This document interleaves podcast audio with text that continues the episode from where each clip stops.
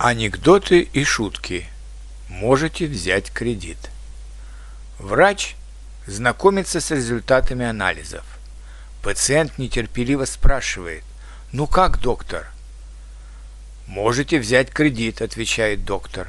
«Так отдавать нечем», — признается пациент. «А вам и не придется отдавать», — с улыбкой отвечает ему доктор.